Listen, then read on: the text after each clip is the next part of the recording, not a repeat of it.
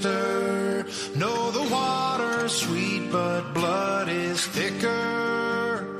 Oh, if the sky comes falling down for you, there's nothing in this world I wouldn't do. Comienza Protagonistas los Jóvenes con Fray Abel García.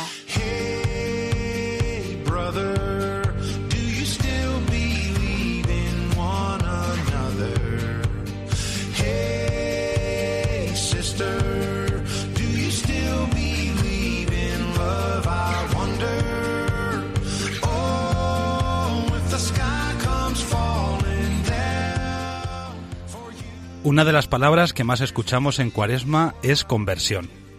Tendemos a poner el acento en lo que tenemos que hacer nosotros para convertirnos y esto a veces se nos hace duro o muy duro. San Francisco dirá que la conversión es, ante todo, don de Dios. Lo recordará en su testamento. El Señor me concedió a mí, el hermano Francisco, el comenzar a hacer penitencia, es decir, a convertirme. Y es muy importante que sea así, porque no nos podemos frustrar ante las mil y una caídas que vamos a experimentar. Si el deseo de cambiar es solo un proyecto nuestro, un deseo nuestro, no vamos a conseguir nada, solo decepcionarnos y desanimarnos. Es Dios el que pone ese deseo, esa urgencia en ti, en cada uno de nosotros. En labios de Jesús, convertirse significa dar un paso o un salto adelante y entrar en la novedad del Evangelio.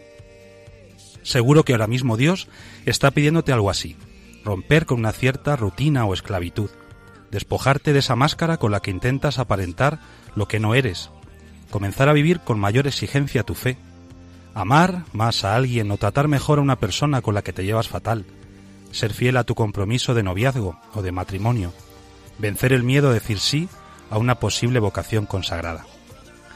Estamos en cuaresma, tiempo de dar un paso o un salto adelante con la gracia de Dios.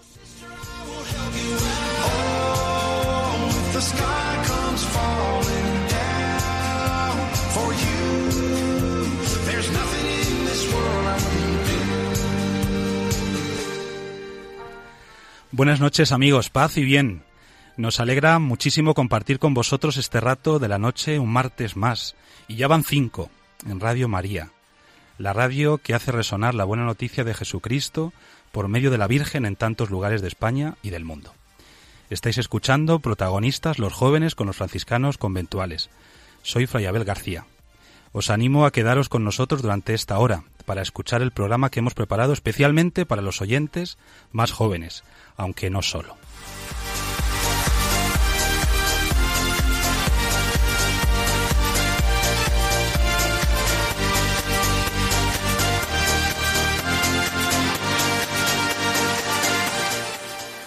Y como un franciscano no puede estar solo, me acompaña un martes más este super equipo de buena gente. Fray Juan Cormenzana, buenas noches. Muy buenas noches, ¿qué tal? Pues bien, bien, contentos aquí, ¿verdad? Muy de estar en otro programa más. Javi Félix, buenas noches. Hola, buenas noches a todos. ¿Qué tal? ¿Cómo estás? Pues todo bien. Sí. En mitad del curso, eh, donde se, se va gestionando ya todo lo de para el final del, del curso. Qué Ahí bien. va todo bien. ¿Tus chicos están bien? Sí, sí, los Sí. chicos, pues eso, metidos ahora mismo en, en el centro Qué de bien. todo. Coba Lamana, buenas noches, ¿qué tal? Buenas noches, Fray Abel. Pues bien, aunque bueno, con exámenes. Ay, los exámenes, madre sí, mía. sí, no me libro. Pero bien, bien. Bueno, has tenido uno hace poco, ¿no? Sí, la semana pasada. Anda, qué bien, qué bien. Bueno, pues venga, ya a prepararse para los últimos, ¿no? Sí. ¿Cuántos te quedan? Bueno, todavía me quedan los de mayo. Ah, sí. No me libro. Bueno, venga, pues mucho ánimo. Javi Ortega, ¿qué tal? Buenas noches. Buenas noches, pues bien también, como Sí. siempre, metidos en faena. Qué bien, qué bien. Aquí nuestro periodista. Y a ver, siempre se me olvida, eh, pues saludar al equipo técnico. Yo no sé por qué. Así que nada, esta vez no se me ha olvidado. Nico García, ¿qué tal? Buenas noches. Muy buenas noches, otro periodista aquí disponible. Otro super periodista. Sí, ¿qué haríamos? ¿Qué haríamos sin vosotros? Perdonad que siempre se me olvida saludaros, pero bueno, ya veréis que a partir de ahora no volverá a pasar. Y Fray Miguel Ángel Marcos, que le tenemos ahí de, de aprendiz, de aprendiz, ¿verdad? Entre los botones y los ordenadores y los micrófonos y demás. ¿Qué tal, Fray Miguel? Muy bien, muy bien. Aquí andamos aprendiendo siempre. Qué bien. Pues nada, mucha alegría de verdad poder compartir con vosotros este, este nuevo programa. Eh, os dejo ya desde el comienzo nuestro correo para que nos escribáis. Ya lo habéis hecho algunos y de verdad que contestamos, ¿eh? Muy agradecidos de que nos seguís, os gusta el programa, nos vais dando alguna indicación y ya digo, esto os lo agradecemos mucho. Así que, por favor, seguid interaccionando con nosotros, que nos viene muy bien. El correo es protagonistas los jóvenes 5, 5 con número, protagonistas los jóvenes 5, arroba radiomaria.es. Repito, protagonistas los jóvenes 5 con número, arroba radiomaria.es. Pues empezamos con nuestro ratito de oración.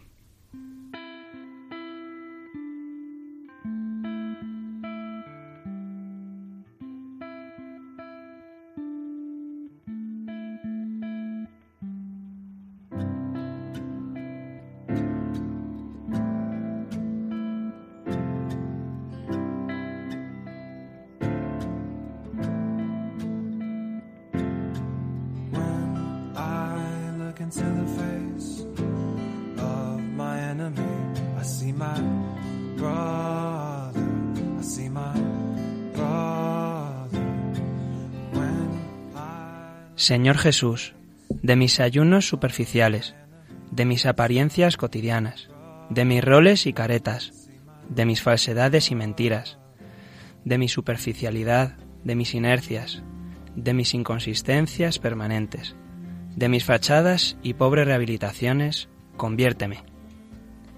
Señor Jesús, de mis limosnas sobrantes, de mis ayudas interesadas, de mis compromisos a medias, de mis ayudas publicitadas, de mis tiempos no compartidos, de mis manos no dispuestas a la acción, de mi religiosidad de ritos vacíos y de templos de piedra. Conviérteme.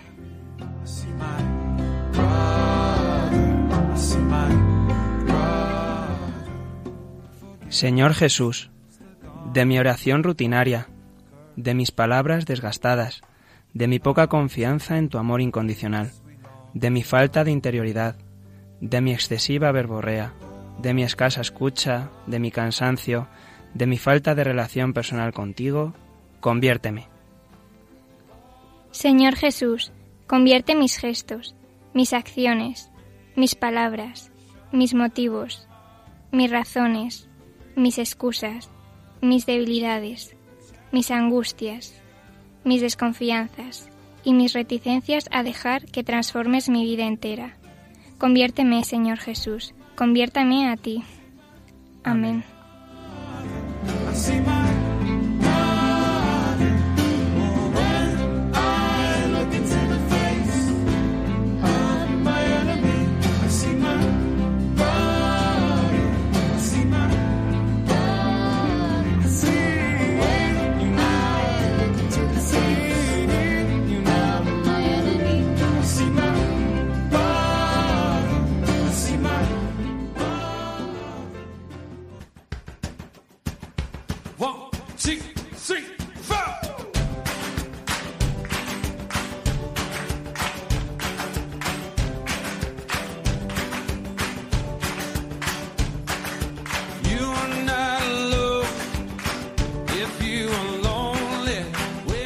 Pues con esta sintonía comenzamos esta segunda sección, la primera, la más importante, ¿verdad? Es siempre el ratito de oración que dedicamos en cada uno de nuestros programas y como habréis podido escuchar, eh, la oración de hoy hablaba de la cuaresma, de la cuaresma.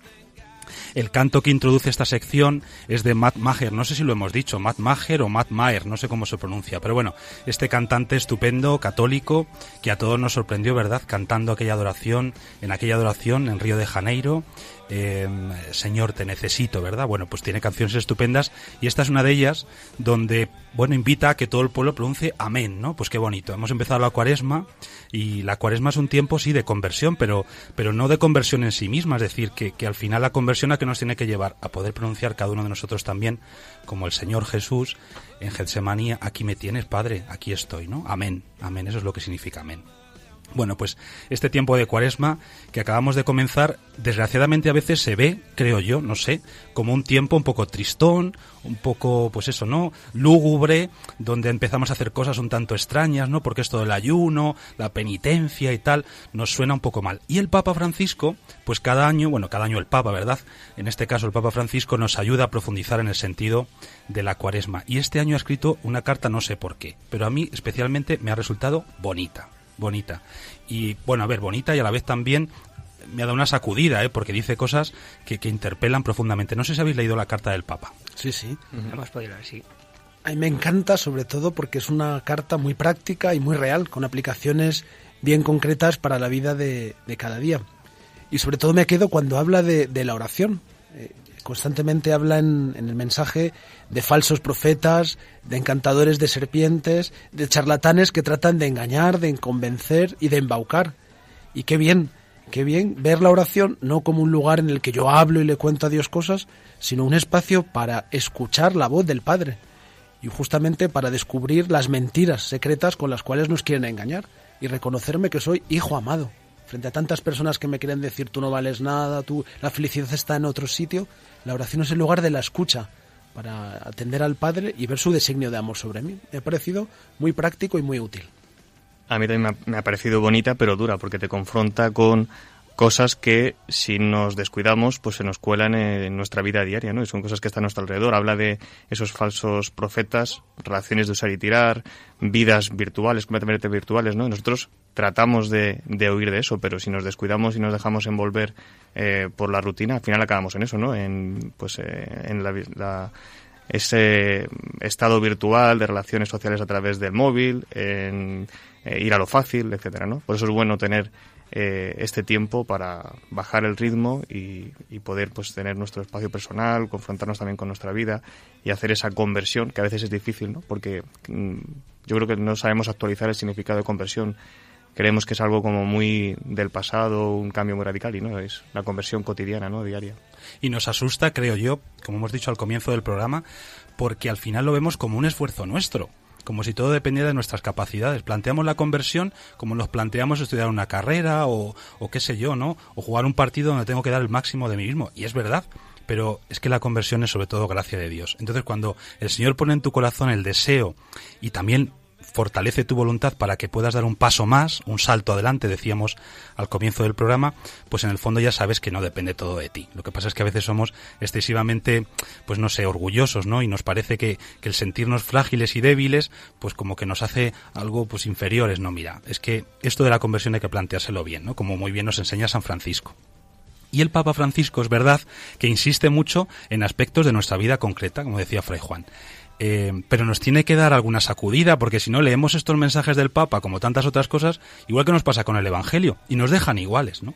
Y yo creo que no, que es necesario que a veces se use también, pues esta firmeza, ¿verdad? De las expresiones, de los ejemplos, de las imágenes que se usan. A mí, por ejemplo, la del corazón que se, que se convierte en un pedazo de hielo, ¿no? Tomando esta imagen de, de Dante, de la Divina Comedia, el corazón que se enfría y que se convierte en, algo gélido. A mí la verdad que me, me estremeció cuando lo leí, yo justo iba a decir esa, esa idea que es la que más me ha la atención, que a veces se siempre todos tenemos la idea del infierno como el fuego ardiendo y tal, y precisamente aquí nos dice pues que a lo mejor es lo contrario, es un mundo gélido, un mundo lleno de hielo donde no hay amor, donde no hay nada que, que eleve la temperatura, ¿no? Eh, y eso, con lo que dices de que es un tiempo a lo mejor un poco oscuro, oye, eh, sí, es un tiempo de conversión, de mirarnos a nosotros mismos, pero siempre con la esperanza de cambiar. A mejor, creo, además. A mejor, por eso, que yo creo que es un tiempo bonito también. No claro. es... es un tiempo de mucha luz porque la cuaresma nos lleva a la Pascua. Lo dice el Papa también en su mensaje, ¿verdad? Las últimas líneas están dedicadas a esa luz de Cristo que se enciende en la noche pascual durante la vigilia y que en el fondo nos habla de que todo este esfuerzo, todo este camino, todo este ir dejando tantas adherencias, pues merece la pena porque al final el fuego del amor de Cristo y el fuego de su luz, pues lo purifican todo y, y, al final ofrecen pues la belleza, ¿no? De una llama que en medio de la oscuridad brilla y da calor. Bueno, pues el corazón helado. Se te queda un poco el corazón helado cuando lees noticias como la que, por ejemplo, nos va a contar eh, Coba, ¿no? Este espacio, ¿verdad? Esta sección de nuestro programa siempre está dedicado, pues, a, a traer un poco así en, encima de la mesa, pues lo que son noticias, eh, testimonios, cosas que hemos visto durante este, este último mes, mientras que pensábamos ya en preparar el programa. Y bueno, pues nos han, nos han causado especial eh, impacto, ¿verdad? Y yo creo que, como os decía, eh, hablando de ese corazón helado, pues esta primera noticia que nos va a compartir Coba tiene mucho que ver con esto. A ver. Sí, pues me, me encontré con la noticia de que mm, ha aumentado desgraciadamente el porcentaje de personas que se sienten solos. En España, eh, más de cuatro millones y medio de personas eh, se sienten solas de manera habitual. De manera habitual. De manera habitual. Porque, a ver, un poquito solos a veces todos nos sentimos, ¿verdad? Pero bueno, hay una parte de soledad, hay una soledad que es positiva, que es buena.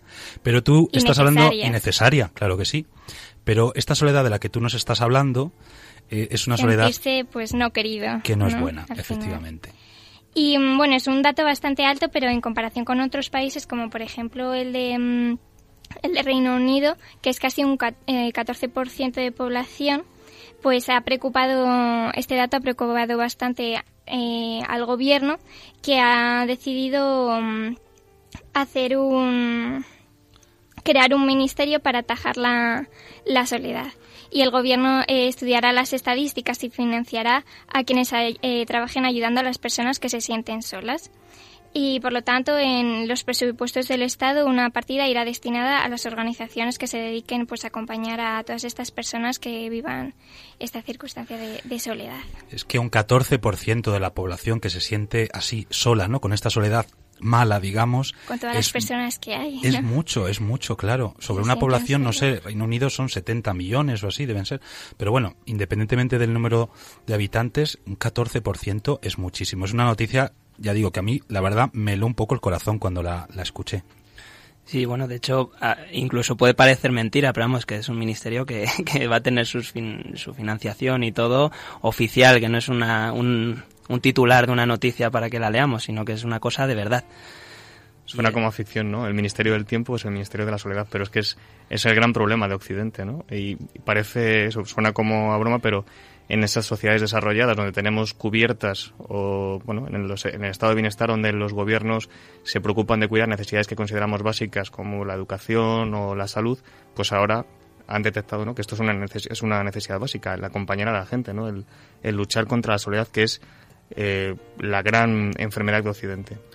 ¿Os parece a vosotros, siempre volviendo a la carta del Papa, al mensaje para esta cuaresma, que eh, esta soledad mala que sufren tantísimas personas, no solo en Reino Unido, y que no son solamente personas ancianas, quizás son los que más la sufren, pero no son los únicos. También hay, jóvenes, hay jóvenes que se sienten muy solos, y, muchos niños, efectivamente. ¿No, estará relacionado con lo que el Papa dice comentando un versículo del Evangelio, que en el fondo como que el amor se está apagando? Porque en el fondo, claro, es que vivir en esta soledad tan terrible eh, es por ausencia de amor, creo yo, no lo sé. hay gente además que, que vive esta soledad, lo que decíamos, cualquiera, ¿no? Un chaval que, que se traslada a un colegio y la hace en el vacío. O también nuestro modo de vida en las ciudades, ¿no? En la gente que vive en ciudades donde no se conocen los vecinos, ¿no? Y cada uno lleva una vida aislada. Leía también una noticia, bueno, después del, verano pasado en Galicia, donde apareció el cuerpo de una, de una señora, de una vecina, que había permanecido, o sea, había muerto hace cinco años y nadie le había echado falta, ¿no?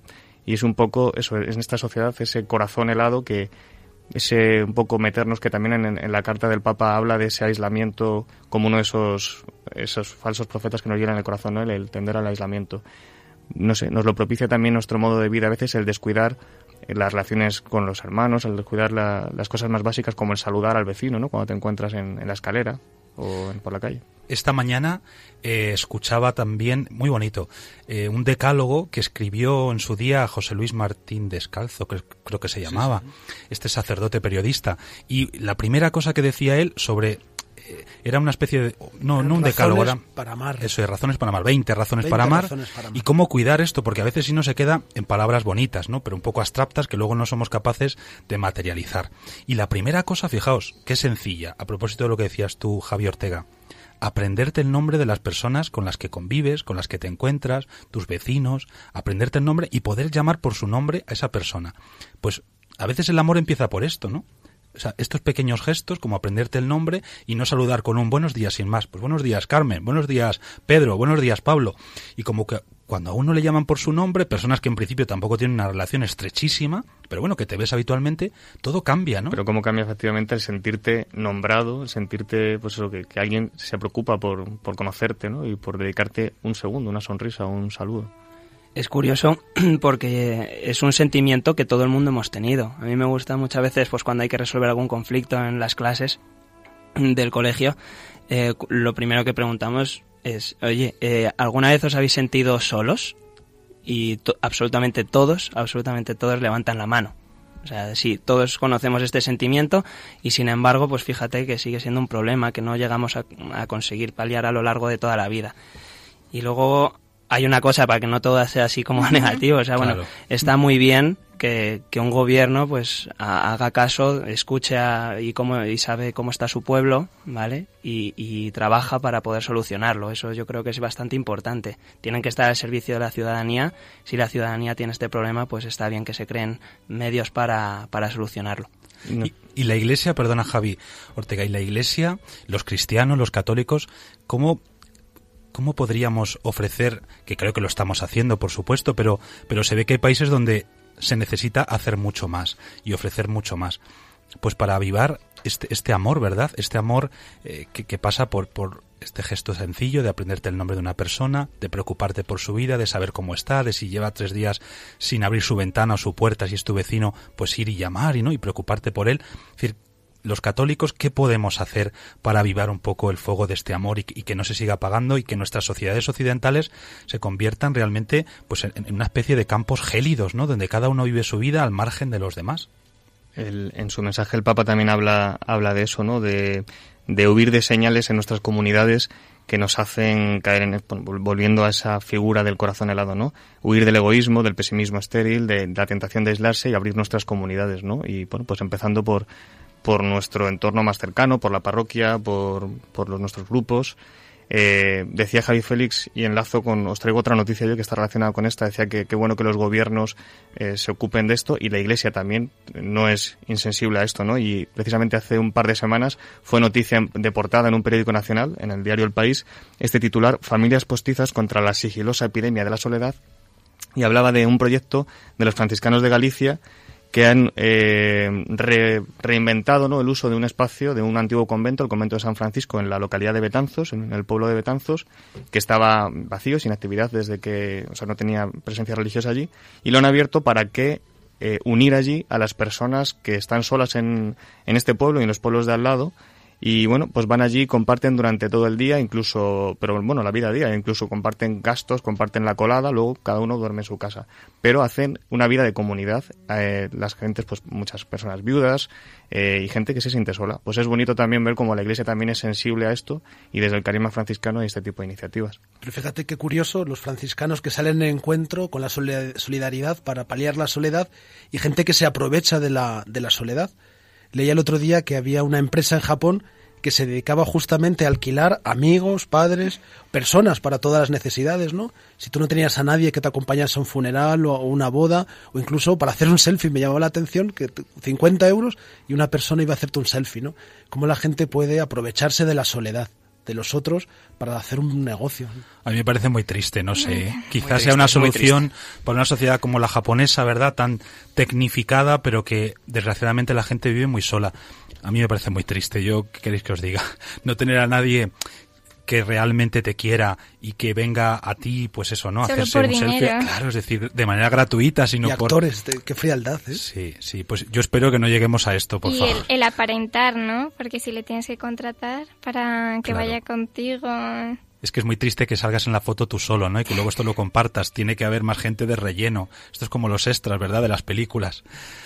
Bueno, esperemos no llegar a esto y yo creo que para eso es muy importante este protagonistas, los jóvenes, nuestro programa de los terceros martes de cada mes en Radio María intenta sobre todo pues llegar al público más joven, ¿verdad? Y este público más joven, pues, mm, desgraciadamente quizás a a veces dentro de la iglesia, a tenor de lo que nos va a contar Fray Juan, pues no siempre se siente muy escuchado. Y uno de los motivos quizás a veces de este sentimiento de soledad es justamente esto, que no tienes nadie que te escuche y que te escuche de manera, digamos, empática, es decir, en el fondo intentando comprender lo que tú estás viviendo, lo que, lo que te duele, eh, lo que te hace sufrir, que acoja, bueno, pues lo que tú en ese momento le quieres ofrecer y, lo haga pues sin reloj, eh, simplemente por el hecho de que está ahí contigo escuchándote. Pues es verdad, Fray Abel, la Iglesia, que es madre, quiere prestar atención a los jóvenes, quiere escucharles y que no se sientan solos y por eso el próximo otoño ha convocado un sínodo de obispos. Yo no sé si nuestros oyentes más jóvenes saben qué es eso de un sínodo. Explícalo, porque yo creo que no, quizá no, Se trata de una asamblea, de una reunión de obispos de todo el mundo para hablar un tema de actualidad. Y justamente los jóvenes es el gran tema de actualidad que van a tratar nuestros obispos. Porque la Iglesia se ha dado cuenta que tiene un problema muy serio con los jóvenes. No llegan los jóvenes, las iglesias están llenas de, de gente mayor y el Papa está muy preocupado. Entonces ha convocado a los obispos del mundo para que reflexionen y sobre que todo sepan cómo tratar a los jóvenes, ¿no? Y entonces es muy bonito porque el Papa ha enviado un cuestionario a todos los jóvenes del mundo, jóvenes de 16 a 29 años, en los que les ha preguntado de todo, temas muy variados y no solamente temas de fe. Me llamaba la atención que les hacía preguntas tan concretas como cuál es la edad idónea para que un hombre se case, cuántos hijos quieres tener, qué piensas de dejar la casa de los padres, a qué edad son noticias como muy concretas, este deseo del Papa de escuchar a los jóvenes y de, y de conocer a los jóvenes. Pues bien, han respondido ya a este cuestionario 150.000 jóvenes y de España ya han llegado las respuestas. Han sido 5.000 los jóvenes de España que han respondido a este cuestionario. Pues es un buen número, 5.000. Sí, sí, además jóvenes comprometidos la mayor parte de ellos, aunque está abierto a todos, pero ellos muchos pertenecían a, a parroquias. Y me llamaban la atención tres ideas, ¿no? Uno, que los jóvenes piden que la Iglesia tenga una actitud de cercanía y apertura al mundo de hoy. Es decir, una iglesia que sea tolerante, dialogante, acogedora, incluso samaritana. Yo creo que esta idea le gustará muchísimo al Papa Francisco porque nos lo repite constantemente. Después piden que la iglesia sea más moderna, que se comunique mejor y que con un lenguaje actual renueve sus mensajes. Pues yo creo que es un grave problema de la iglesia, el lenguaje, y que muchas veces no se le entiende. Y la tercera, lo hemos dicho antes, los jóvenes sienten que la Iglesia no les escucha ni les tiene en cuenta. El 40% de los jóvenes se sienten poco escuchados por la Iglesia y que muchas de sus propuestas no llegan al oído de sus pastores, ¿no? Pues yo creo que es una es un drama justamente. Sí, nos parece que nos han puesto deberes a los jóvenes, que eso está bien porque también tenemos que estar preparados para asumir responsabilidades y yo creo que es ahí precisamente donde donde tenemos que estar. Cada etapa de la vida tiene su su momento y es verdad que a los jóvenes yo creo que hay que hacerles sentir importantes, nos tenemos que sentir importantes para ello. Y con todo esto, pues también en, en Madrid eh, se está haciendo un trabajo para que los jóvenes católicos, cristianos, eh, podamos participar eh, y que es el Parlamento de los jóvenes. O sea que don Carlos, el arzobispo de Madrid, os ha puesto deberes a los jóvenes de Eso Madrid. Es, también nos han puesto deberes y yo animo ya desde aquí a, a, la participación porque es inminente, es un poco para que para ir preparados desde Madrid a ese sínodo y llevar nuestras ideas a ese sínodo de, de los obispos sobre la juventud. Todo esto nace en el Concilio Vaticano II, pero bueno, eh, al final todo consiste en unas reuniones en las que los jóvenes vamos a poder debatir sobre diferentes temas. Eh, nos podemos inscribir y nos podemos apuntar a hablar sobre tres de ellos. Entonces, para ser muy rápidos para todos los que estén interesados, la inscripción es hasta el 8 de marzo y es en la página web de la Deleju de Madrid. Eh, y las primeras reuniones serán entre el 15 y el 22 de abril. ¿Vale? Ahí es donde nos juntamos por vicarías y debatimos sobre los diferentes temas para aportar ideas para llevar ese sínodo. Y al final, el 6 de mayo, eh, habrá un parlamento que ya no es por vicaría, sino que es con la diócesis, con el, nuestro arzobispo, y, y ahí ya está. Así que bueno, inscripciones en la del ojo pues súper interesante esta iniciativa. Ojalá tenga una buena respuesta, una, una, buena acogida y sirva para que los jóvenes de Madrid, pero no solo, seguramente que en otras diócesis de España también se van a llevar a cabo iniciativas de este tipo, pues se sientan acogidos, escuchados, acompañados por nuestra Madre la Iglesia. Este mundo necesita amor, una actitud dif diferente y si de amor llenas tu corazón, más tranquila es tu mente. ¿De quién es esta canción, Javi Félix? Pues es de Juanes. Pues Juanes, yo creo que con esta canción tan bonita nos va a ayudar a cerrar esta sección en la que hemos intentado abordar, ¿verdad? Esta necesidad que tiene nuestro mundo de amor y las consecuencias tan negativas que a veces sufrimos cuando no hay amor. Las noticias dicen que todo está malo, pero yo prefiero ser más optimista. En mis manos solo cargo una guitarra y una buena actitud. En mi carro voy cambiando de emisora. Ya no busco más respuestas en el aire. Porque soy consciente que el cambio es ahora. Y está dentro de mí. Con tu amor puedo mejorar. Con mi amor mejoras también. Siempre tú y yo podemos lograr que esta historia salga bien. Solo sé, este mundo necesita amor.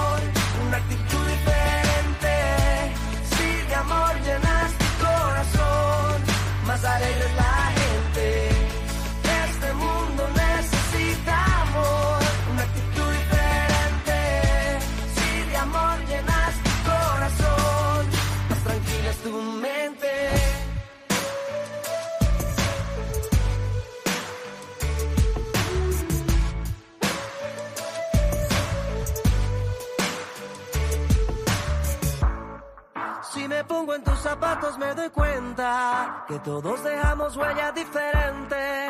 Al final de todo pasa la tormenta. Encuentro mi norte y mi sur. Voy a darle a mis problemas buena cara. Tenerte será más que suficiente. No voy a hacerle caso a la gente mala. Solo buena actitud. Con tu amor puedo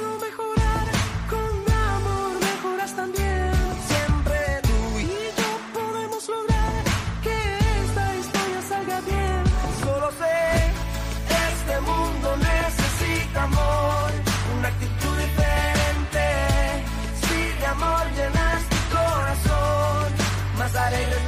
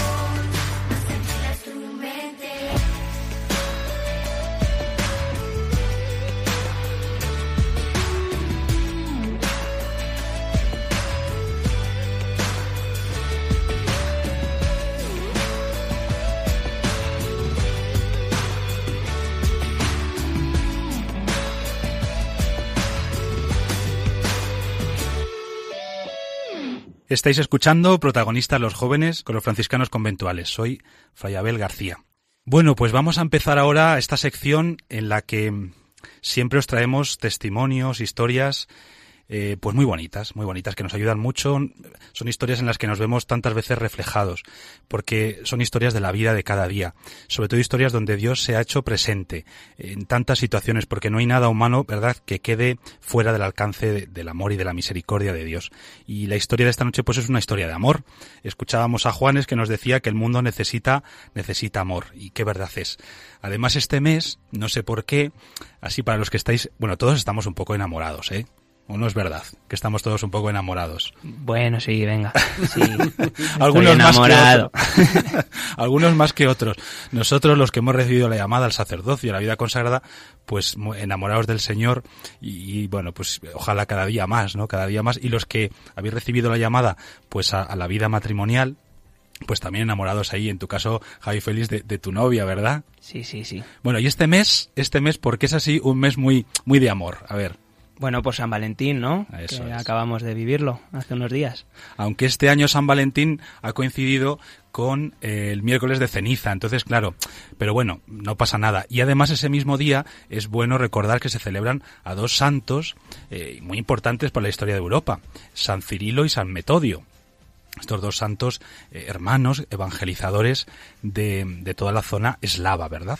Bueno, pero hoy vamos a hablar un poquito de San Valentín, porque como estamos en este mes y el programa va sobre la necesidad de- de- del amor, ¿verdad? Para poder vivir pues pues lo que decíamos antes no Si- sin la tristeza de sentirnos solos de sentirnos apartados no queridos bueno pues va- vamos a escuchar un poquito la historia de San Valentín que quizá ya la conozcamos pero que no viene mal recordarla Pues sí, el día de San Valentín o Día de los Enamorados de la Amistad es celebrado en, en muchos países del mundo, pero el origen de esta celebración eh, se remonta hacia el siglo III, en la antigua Grecia, cuando el emperador Claudio II, conocido como el Gótico, prohibió que los jóvenes soldados se casasen, porque consideraba que así eran mejores soldados. Y se dice que San Valentín era un médico eh, que mm, se hizo sacerdote que creía en el amor y casaba a los jóvenes soldados en secreto. Eh, pero resulta que cuando Claudio II se enteró de sus acciones, pues ordenó decapitarlo un día 14 de febrero. De febrero. Y por eso en este día se celebra la fiesta de San Valentín. Sí, pero no fue hasta el año 494 cuando el Papa Gelasio I decidió transformar esta fecha en una festividad católica y se celebró el primer San Valentín de la historia. Bueno, pues ya conocemos un poco más la historia de San Valentín y por qué el 14 de febrero pues se celebra esta fiesta que ya sabemos, como tantas otras fiestas en su origen cristiana, cristiana pues al final se ha convertido en una fiesta comercial, pero sigue teniendo un trasfondo yo creo que muy bonito y, que merece la pena recuperar en su esencia, en lo mejor. Y esta noche nosotros queremos pues ir a la esencia de esta fiesta, eh, acompañados pues de dos amigos, porque esos son amigos muy especiales. A ver, Fray Juan, cuéntanos. Ya lo creo. Esta noche nos acompañan Fray Abel, Pedro Zapata Paredes y Laura Pérez Larriba. Buenas noches, Pedro, Laura. Buenas noches. Bienvenidos. ¿Qué tal? ¿Cómo estáis? Muy bien. Pues fíjate, Fray Abel, que los dos invitados de esta noche tienen muchas cosas en común. Los dos son jóvenes. Laura tiene 25 años y Pedro tiene 26. Están los dos en la flor de la vida. Además, los dos son de Madrid. Estudiaron en Madrid y viven en Madrid. Los dos son profes. Además, los dos son catequistas de jóvenes en la parroquia Nuestra Señora del Pino, en Villaverde. Pero ¿sabes, Fray Abel, lo más importante que tienen en común Pedro y Laura? Es que son marido y mujer. Y si Dios quiere, el próximo 4 de julio van a hacer ya cuatro años de casados, ¿eh? O sea, con 25 y 26 años, cuatro años de casados. Sí, sí. Qué maravilla. Sí, sí. Pero no solo, no solo. Como decía Jesús, lo que tengas que hacer, hazlo pronto. Pues bien, ya son papás. Ha nacido Paula, una niña preciosa que tiene 21 meses. Y si Dios quiere, en marzo serán papás por segunda vez de una niña que se va a llamar Lucía. Y por eso les hemos traído a protagonistas a los jóvenes, para que ellos nos hablen del amor. En un mundo en el que se dice que eso del matrimonio no está de moda, que nadie se casa, que los jóvenes no se comprometen, ellos tienen una experiencia muy bonita que quieren compartir con nosotros esta noche, Fray Abel. Pues nosotros también queremos haceros partícipes a todos vosotros oyentes eh, de este testimonio que vamos a escuchar, ya veréis un testimonio precioso, y queremos dejaros una dirección de correo electrónico, que es la de nuestro programa. Eh, os la recuerdo por si queréis escribirnos, preguntar, conocer más a, a Pedro y a Laura, y también, bueno, pues como siempre, sugerirnos algo que, que veáis que, que nos puede venir bien para mejorar el programa o simplemente, pues como hacéis habitualmente, eh, felicitarnos y darnos ánimos para seguir adelante protagonistas los jóvenes, 5 con número, arroba radiomaria.es. Protagonistas los jóvenes, 5 con número, arroba radiomaria.es. Pedro y Laura, bueno, cuántas cosas en común, cuántas cosas en común. Eh, parecéis almas gemelas, ¿eh? Casi, casi, sí. parecéis almas gemelas. Bueno, ¿cómo os conocisteis? A ver, contadnos, Pedro, ¿cómo os conocisteis? Pues nos conocimos en unos campamentos que organiza el grupo Oasis en el Centenillo, en Jaén, y realmente nos conocíamos desde muy pequeños. Lo que pasa que comenzamos a tener relación a raíz de, de ser monitores.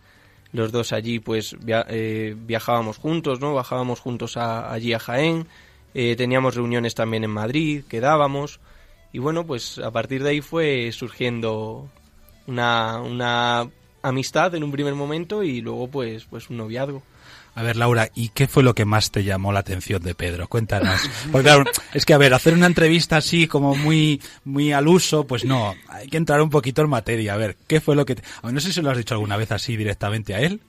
Bueno, no sé si le he dicho alguna vez Pues mira, directamente. esta va a ser la primera, aquí en Radio María, qué maravilla, en la radio de la Virgen. Hombre, es verdad que nos conocíamos desde pequeños, pero como teníamos amigos diferentes y bueno, él era un, es un poquito más mayor que yo, no hablábamos mucho, pero pues todo, la forma en la que hablaba, la, la forma de pensar que tenía, cómo trataba a la gente, cómo me trataba a mí, obviamente. ¿Y cómo te trataba? Cómo- mejor Hombre, dicho, cómo bien. te trata. Ah, muy, Muy bien. bien, sí, sí.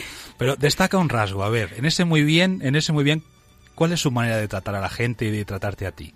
Es muy bueno. Es muy bueno. Sí. Es muy tierno, que diríamos ahí. sí, sí, sí. Qué bien. Me gustaría que los oyentes viesen ahora su cara, porque es una cara sonriente y enamorada. Es que se Eso nota, es lo malo que se tiene la nota. radio. Es una maravilla este medio, pero claro, no, no- no se puede ver la cara verdad de las personas y a veces cuando pronunciamos ciertas palabras o cuando así reconocemos públicamente ciertas cosas, pues, pues eso, la- nuestra cara es realmente el espejo del alma y, y expresa mucho, ¿verdad? Y nuestros ojos cuando se ponen ahí brillantes, ta, ta, ta. estamos en San Valentín. Y a ti, Pedro, de Laura, ¿qué te cautivó? Pues igual, su bondad, sobre todo su, su bondad, como pues su forma de actuar, su forma de, de tratar a los demás. Es verdad, parece un poco la, la respuesta muy parecida, pero es cierto, es si hay un, un rasgo que, que destacar es la bondad, es una persona buena. Eh, yo creo que es lo que, lo que destacaría, sí, sí. Qué maravilla. Pues no es poco, ¿eh? No es poco, al contrario. Eh, creo que, bueno, hace unos días, hace unos días en, en la liturgia escuchábamos, ¿verdad? Eh, A San Pablo que nos decía, sed buenos, sed buenos, ¿no? sed comprensivos.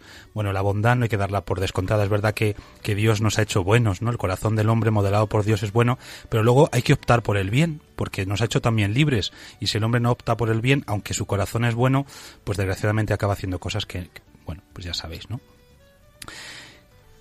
Dios, ¿qué papel ha ocupado en vuestra vida? ¿Qué lugar ha ocupado en vuestra vida? Bueno, pues eh, en, en nuestro caso, como, como matrimonio cristiano, es el centro de nuestra vida y queremos que sea así, queremos que, que el Señor sea quien guía nuestra vida, quien, quien da sentido a nuestro matrimonio, a nuestra familia. Nosotros no estamos casados eh, solo el uno con el otro, sino que Dios está en medio. Es una cosa de tres, ¿no? De, de, de Laura, de Pedro y también de Dios. Entonces tiene un papel principal, protagonista. Y, y así queremos que sea, pues, pues siempre. Y de, de manera concreta, ¿cómo lo vivís? Así en el día a día, ¿no? ¿Cómo, cómo está presente Dios en vuestra vida? Más que quizá a nivel personal, que por supuesto, porque sois cristianos y habéis cuidado vuestra fe, sino como, como matrimonio y ahora ya, bueno, como familia, ¿verdad? Aunque vuestra niña sea pequeñita de momento, pero, pero bueno, ya, ya se va creando ese ambiente de hogar cristiano, ¿verdad? Y ella seguramente, que aunque aún no lo entienda perfectamente, pero, pero lo irá entendiendo, ¿no? ese lugar que Dios ocupa en este momento en vuestra vida y de manera concreta. ¿Alguna cosa que nos podáis decir? Pues mirad, no lo sé, eh, rezamos juntos, qué sé yo, ¿no? Un poco por, por ahí. Bueno, nosotros sí hacemos oración en familia, digamos, aunque es verdad que nuestra hija es pequeña, no se entera, pero ella está ahí y es verdad que, que va, va cogiendo cosas. Eh, rezamos laudes los domingos o vísperas en función de, de cómo vayamos de tiempo. También eh, rezamos a diario por la noche, comentamos eh, el Evangelio, nos comentamos a ver qué nos dice a cada uno eh, en bueno, personalmente el Evangelio y bueno, pues también eh, y acudir a misa a la Eucaristía los domingos juntos. Por cierto, ya que estamos aquí en Radio María, la radio de la Virgen, y, y la Virgen María, ¿cómo está presente en vuestra vida y en vuestro matrimonio? Pues la verdad que eh, es clave, eh, la Virgen María ha sido clave en, en todo nuestro camino, ¿no? Porque es una madre amorosa, ¿no? Que, que ha cuidado de nosotros, que, que ha intercedido por nosotros. Nosotros además vamos todos los veranos a, a Fátima. Qué bonito. Y es algo, es, es ya una costumbre, ¿no? Pero que, que nos ayuda, nos da esa fuerza necesaria para afrontar el año.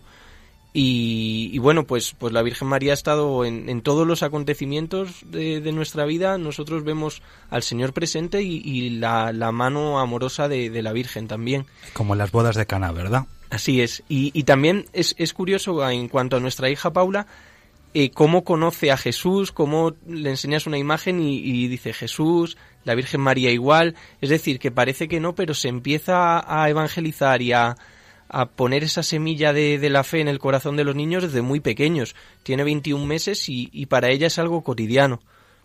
Ha dicho Laura que Pedro es muy bueno, había que preguntar también a sus alumnos qué opinan, a ver si ratifican esa, esa versión. Pues depende del día, claro. Seguramente que el día que les das los exámenes, pues no dirán que Pedro es bueno. En la noticia que antes, una de las noticias que presentó Fray Juan, eh, hablando del sínodo de los obispos, una de las preguntas que le hacía el, el Papa a los jóvenes es sobre qué edad opinaban que era buena para casarse. Seguro que las respuestas, pues que vienen de todo el mundo, pues habrán sido de lo más variopintas. Vosotros tenéis 25 y 26 años, os casasteis hace cuatro, ya, Va- vais a hacer cuatro años. Eh, seguro que estaréis hartos de oír eh, pues que erais muy jóvenes, que valientes, ¿no? Porque no está de moda. Pero claro, ahí sentiste, yo creo, una vocación, igual que, hay, hay que ser valientes para una vocación religiosa, vuestra vocación a, a la familia también tuvo que ser muy clara, ¿no? ¿Cómo vivisteis ese momento, ese proceso de dar el siguiente paso, de decir, pues, de por vida? Bueno, nosotros desde el principio de nuestro noviazgo tuvimos claro que queríamos casarnos, eh, estar juntos siempre. Y es verdad que, bueno, nuestra, nuestra familia no puso, vamos, resistencia ninguna, les pareció genial, estaban encantadísimos, pero sí es verdad que nos hemos encontrado con gente que, que al ser tan jóvenes, ¿no? Pues nos decía que, que realmente estábamos desperdiciando nuestra juventud, que teníamos muchas cosas por hacer antes de casarnos, pero es que realmente si, si teníamos claro lo que queríamos y, y- y por qué íbamos a esperar para hacerlo. Porque ¿cuántos Yo- años estu- estuvisteis de, de novios, Laura? Tres. Tres años. Tres años. Y nos decían también que llevábamos muy poco tiempo de novios, pero mm, yo la verdad que desperdiciar juventud mm, Ninguna. ni muchísimo menos. Y tres años fueron suficientes para conoceros. Sí. Bueno, pues ya está. Es que a veces tenemos como estos clichés sociales, ¿no? Que parece que tienes que estar muchos años de noviazgo, que tienes que esperar a disfrutar de los años de la juventud porque luego el matrimonio te ata y ya no vas a poder hacer ciertas cosas. Bueno, yo creo que repito, son clichés. Y en este caso con vosotros eh, se comprueba perfectamente de que no es así. Yo voy a ser un poquito malo y sin entrar en territorios un poquito personales, pero sí que me parece interesante ver cómo en, en una época en la que pues se dice que el matrimonio está en crisis, con vosotros, obviamente como matrimonio, también superáis dificultades, tanto personales como, como en pareja, supongo. ¿Cómo intentáis solucionarlas y si Dios tiene algo que ver en esto? Bueno, la verdad que la, la manera de, de afrontar las dificultades en el matrimonio, un poco como, como nosotros lo, lo hacemos, es lo primero que es clave es hablar. El, el diálogo es esencial, el, el que seamos capaces de hablar, de solucionar las cosas, de no irnos a, a la cama con, pues con conflictos y la oración. La oración es lo que, lo que nos mantiene unidos, ¿no? El, el pedirle al Señor que, que nos ayude a, a poder perdonarnos y, y a poder seguir adelante porque meter la pata la podemos meter todos en un momento dado, pero lo, lo importante es que se dé el perdón, ¿no? Que, que es lo que mantiene el matrimonio vivo. Esas palabras del Papa, ¿verdad? Tan bonitas. Eh, creo que en una ocasión hablando a, pues a matrimonios, a parejas, ¿no? Eh, no os vayáis a la cama eh, sin haberos pedido perdón. Aunque un momento antes os hayáis tirado los platos a la cabeza. Es. Pero no importa. Bueno, pues a veces toca hacerlo. Bueno, no materialmente, pero, pero ya me entendéis, ¿no? Eh, sí, poner las cosas sobre la mesa y si ha habido algo pues que, que no que no le ha gustado al otro pues decirlo verdad pero luego terminar siempre con esa actitud de venga un, nuevo intento no de, de poner en el centro lo que nos une que es el amor que es el querer compartir la vida pedirse perdón y a seguir caminando verdad Yo quería haceros una última pregunta, ¿no? ¿Qué le diríais, Pedro y Laura, una pareja de jóvenes, novios, que llevan unos años conociéndose y que están pensando en casarse? ¿Cuál sería vuestro ánimo, vuestras palabras para estos jóvenes? Bueno, pues... eh, ¿Merece la pena casarse? Sí. ¿Es yo tan creo malo que- como lo pintan o no? No, no, no, no. Yo creo que es la mejor decisión que pueden, que pueden tomar. El matrimonio es una gracia, es un, un don de Dios. Eh, cuando hay amor de verdad, eh, el otro no, no es una carga, es un regalo, es un, un tesoro que tienes que cuidar y al final es tu camino al cielo. ¿No? Es. eh, yo les diría que que no se dejen llevar por el mundo, por la mundanidad que hay hoy en día, en lo que todo es efímero, que todo tiene fecha de caducidad, que el matrimonio Dios lo, lo creó para que fuera para siempre y es así.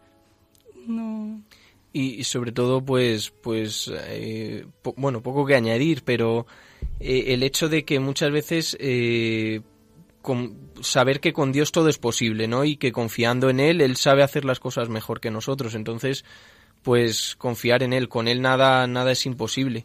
Que el matrimonio ni es una carga ni, ni es una condena, al contrario, es un regalo de Dios, es, es algo eh, precioso y, y hay que confiar en Él, en su, en su divina providencia y saber que con Él en el centro pues, pues todo es posible y, y nada, y que es un- una vida pues maravillosa. Pues Pedro Zapata y Laura Pérez, muchísimas gracias por vuestro testimonio. Gracias Estaríamos hablando más tiempo con vosotros, pero ya se nos está acabando el programa.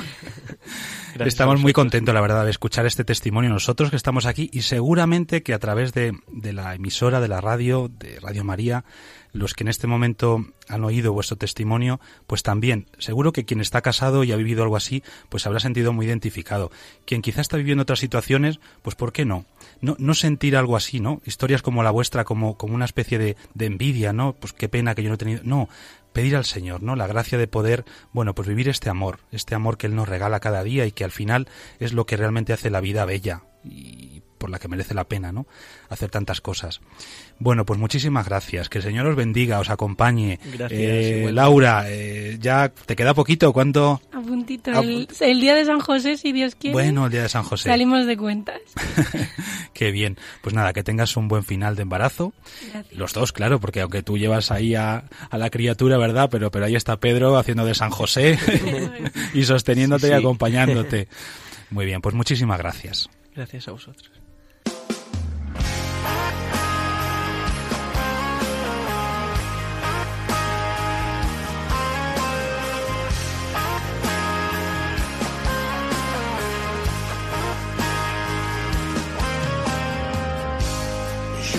Quiero ser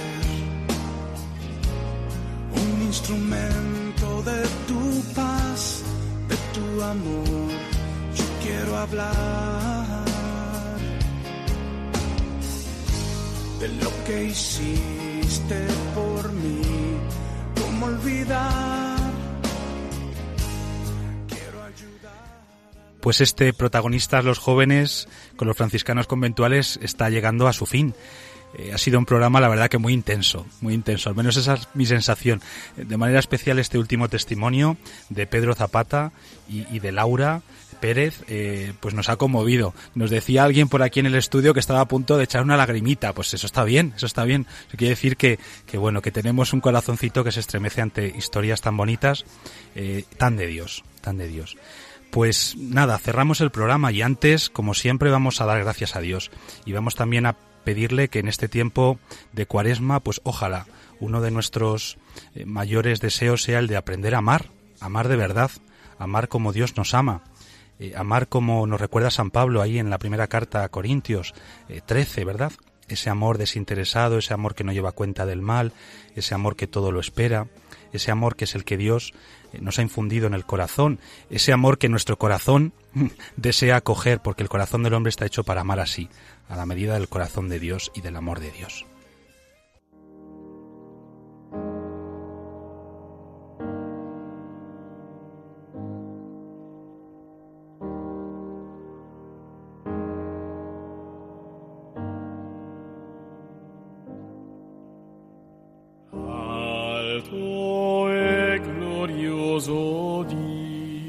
Señor Jesús, ponemos en tu presencia a tantos hombres y mujeres que han optado en su vida por vivir juntos, por construir un proyecto juntos, por edificar una familia, por amar por encima de todo, por entregarse sin medida. Señor Jesús, te presentamos a todos los jóvenes que viven enamorados, que comienzan y perseveran proyectos de vida en el amor, que desean ponerte en el centro de su proyecto y construir su vida de pareja, fundamentados en el Evangelio de la Alegría. Señor Jesús, ponemos en tu presencia a tantas parejas y matrimonios que por diferentes motivos se han roto o están viviendo momentos difíciles. Señor Jesús, te presentamos todos los deseos de reconciliación, de volver a comenzar, de querer conformar familias felices, de querer construir. Señor Jesús, que lo que Dios ha unido no lo separemos nosotros, que seamos instrumentos de unidad, de paz, de reconciliación, de compasión y misericordia, que seamos puentes para los otros. Amén. Amén. perché io muoia per amor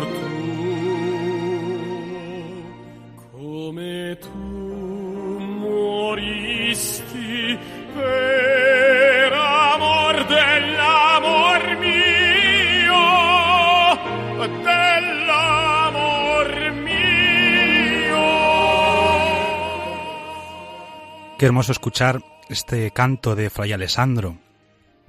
Es una oración de San Francisco donde reconocemos que, que la cumbre, la cima del amor es, es el amor de Cristo que ha dado su vida por nosotros. Ahí tiene nuestro fundamento el amor. Pues hasta aquí nuestro programa de esta noche. Gracias a todos los que nos habéis escuchado. Gracias especialmente a los miembros del equipo. Fray Juan, gracias. Buenas noches. A Coba, gracias Coba. A vosotros. Javi Félix, buenas noches, gracias. Muchas gracias, hasta la próxima. Javi Ortega, gracias. Buenas noches, buen camino cuaresmal. Equipo técnico, Nico, gracias. Gracias, buenas noches. Ahí Fray Miguel, Marcos. Gracias. Pues el Señor os bendiga y os guarde. Amén. Haga brillar su rostro sobre vosotros y os conceda su misericordia. Amén. Amén. Vuelva a vosotros su mirada y os conceda la paz. Amén. El Señor os bendiga. El próximo mes no tendremos programa en marzo, con motivo de los ejercicios espirituales. Volveremos a estar juntos en el mes de abril. Paz y bien. Hey, brother, there's an endless road to rediscover. Hey, sister, know the water's sweet, but blood is thicker. Sky comes falling down for you, there's nothing in this world I wouldn't do. Han escuchado Protagonistas los jóvenes con Fray Abel García.